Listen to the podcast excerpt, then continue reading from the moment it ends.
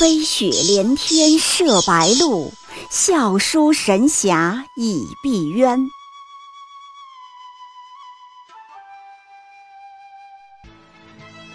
如果说古龙的小说像冰水，越喝越觉得心寒，写透了人情凉薄，那么金庸的小说就像烈酒，起初苦涩艰深，入口醇厚，回味无穷。喜马拉雅主播小昭在海边将陪您一起每天十分钟细细品读金庸，欢迎您的关注与订阅。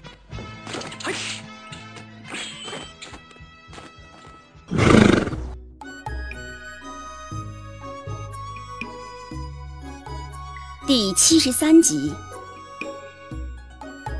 金庸启示：怎么花钱才能有高级感？高级感是一种比较玄妙的东西，有钱不一定有高级感。有的人啊，明明花了很多钱，甚至是花了冤枉钱，但总给人感觉并不太体面，缺少高级感。我的主业呢是读金庸。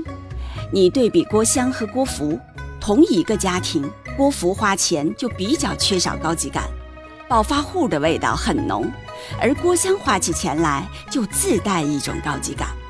原因在哪里呢？缺乏高级感的人，问题又出在哪里呢？其实啊，在金庸的小说里都有答案。第一，就在于他们往往都带着一种压力，叫做。证明自己的压力，有的人时时刻刻活在这种压力下，举手投足间都泄露着这种压力，花钱的时候也带着这种压力，所以他气息就不对了。郭襄花钱为啥总有高级感？因为不需要用钱证明自己，超越了这种压力，高级感自然就出来了。再举一个对比的例子，就更明白了。乔峰和鸠摩智两个人明明都是大高手，在原著里武功大概也差不多，但为啥总给人感觉鸠摩智就 low 一点，好像层次就低了一头呢？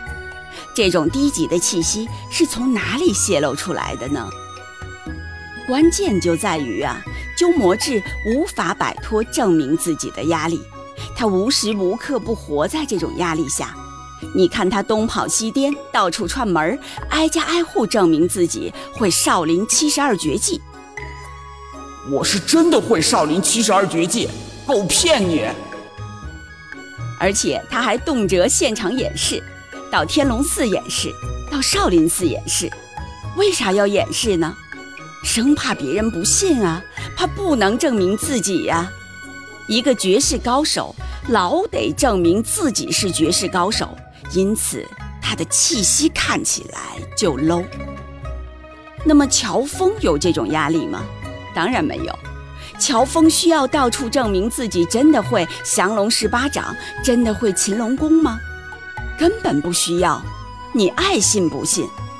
乔峰自然就有高级感，他早就已经超越了这种证明自己的压力了。这个啊，其实和花钱的道理是一样的，时刻必须证明自己有点钱且过得不错，这种气息很微妙，但是又会很明显，像煤气味儿一样明显，人人都能觉察得到。你和有的圈子接触，会发现到处弥漫着这种味道，人人身上都有这种压力，但是他们自己还丝毫没有觉察到。世界上的一切商品永远只分为两种：服务自己的和证明自己的。你买来服务自己，你就比他高；你买来证明自己，你就比他低。所以乔峰就比降龙掌高，鸠摩智就比七十二绝技低。如果一个人老是需要靠花钱吃饭、买商品、住酒店这种事儿来证明自己，他气息就死死盯在那里，永远高级不起来。以上呢就是第一点。我们再来总结第二点，叫做经常暴露自己的价格，这也是高级感立不起来的原因。什么意思呢？就是如果你用两千块的酒店来标榜自己，就暴露了你的层次就值两千块；你用三千块的酒店来标榜自己，那就暴露了你的层次就是三千块。反之，如果你住五百块的酒店却安之若素，那么别人反而窥探不出你的价格，你为自己保留了深度。一样商品，你只要不用来标榜自己。它就没有价格属性。你拿一个两万块的包，吃一次九百九十九的下午茶，却不用来标榜自己有钱，那么这个包、这顿饭就没有价格属性，别人无从窥探出你的深度，就会显出你的高级。乔峰打最简单的太祖长拳也好，用最华丽的擒龙功也好，都不是用来标榜自己的。所以你无法从中窥见乔峰的深度，会觉得他深不可测。可一旦你要用它来证明你有钱，它就立刻有了价格属性，一秒钟就暴露了你自己的底价。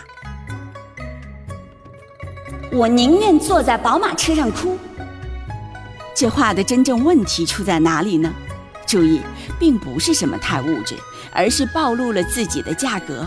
原来。他没有宝马，并且坐宝马的机会也并不多，所以才会说这样的话。而所有可以轻易拥有宝马车的人都会得到一个信息：哦，这姑娘不贵呀。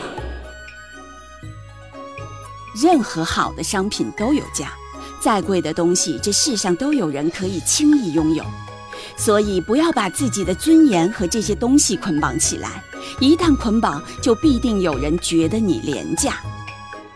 一个踩着滑板车的女生，也许是无价的，因为你并不知道他是什么价。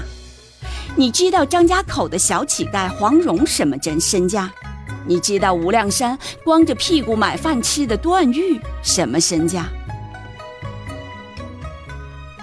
所以这就是第二点。那么除了以上两点，还有第三点是什么呢？这也是金庸先生告诉我们的：怎么花钱才有高级感？就是让旁人觉得舒适。郭襄也花钱，也挥霍。他在风陵渡口的酒店拔金钗换银子，请全部的人吃饭，打十斤酒，切二十斤牛肉，又打十斤酒，再切二十斤牛肉。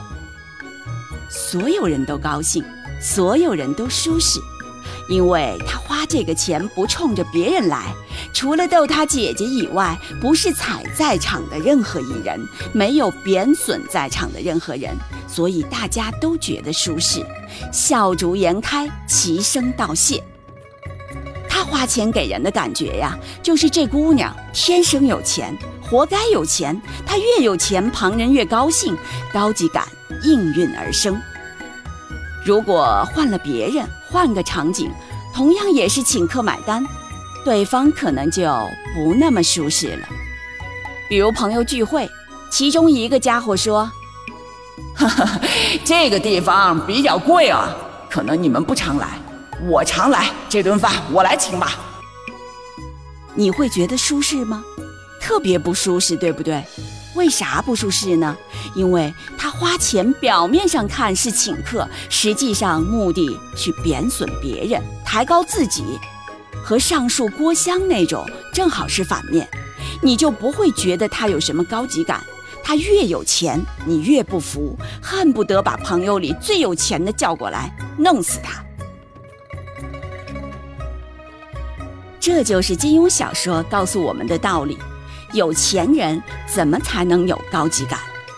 所以说啊，金庸先生的小说真的是百科全书，什么都有。我们大家一定要好好细心读金庸。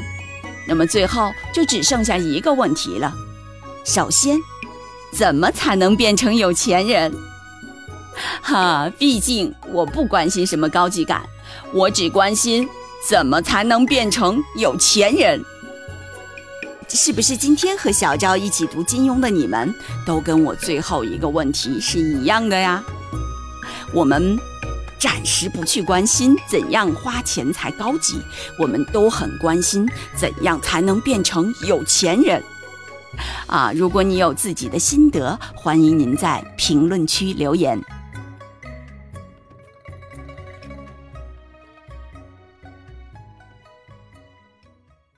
喜马拉雅主播小昭在海边将陪您一起每天十分钟细细品读金庸，欢迎您的关注与订阅，每晚八点更新一集，不见不散。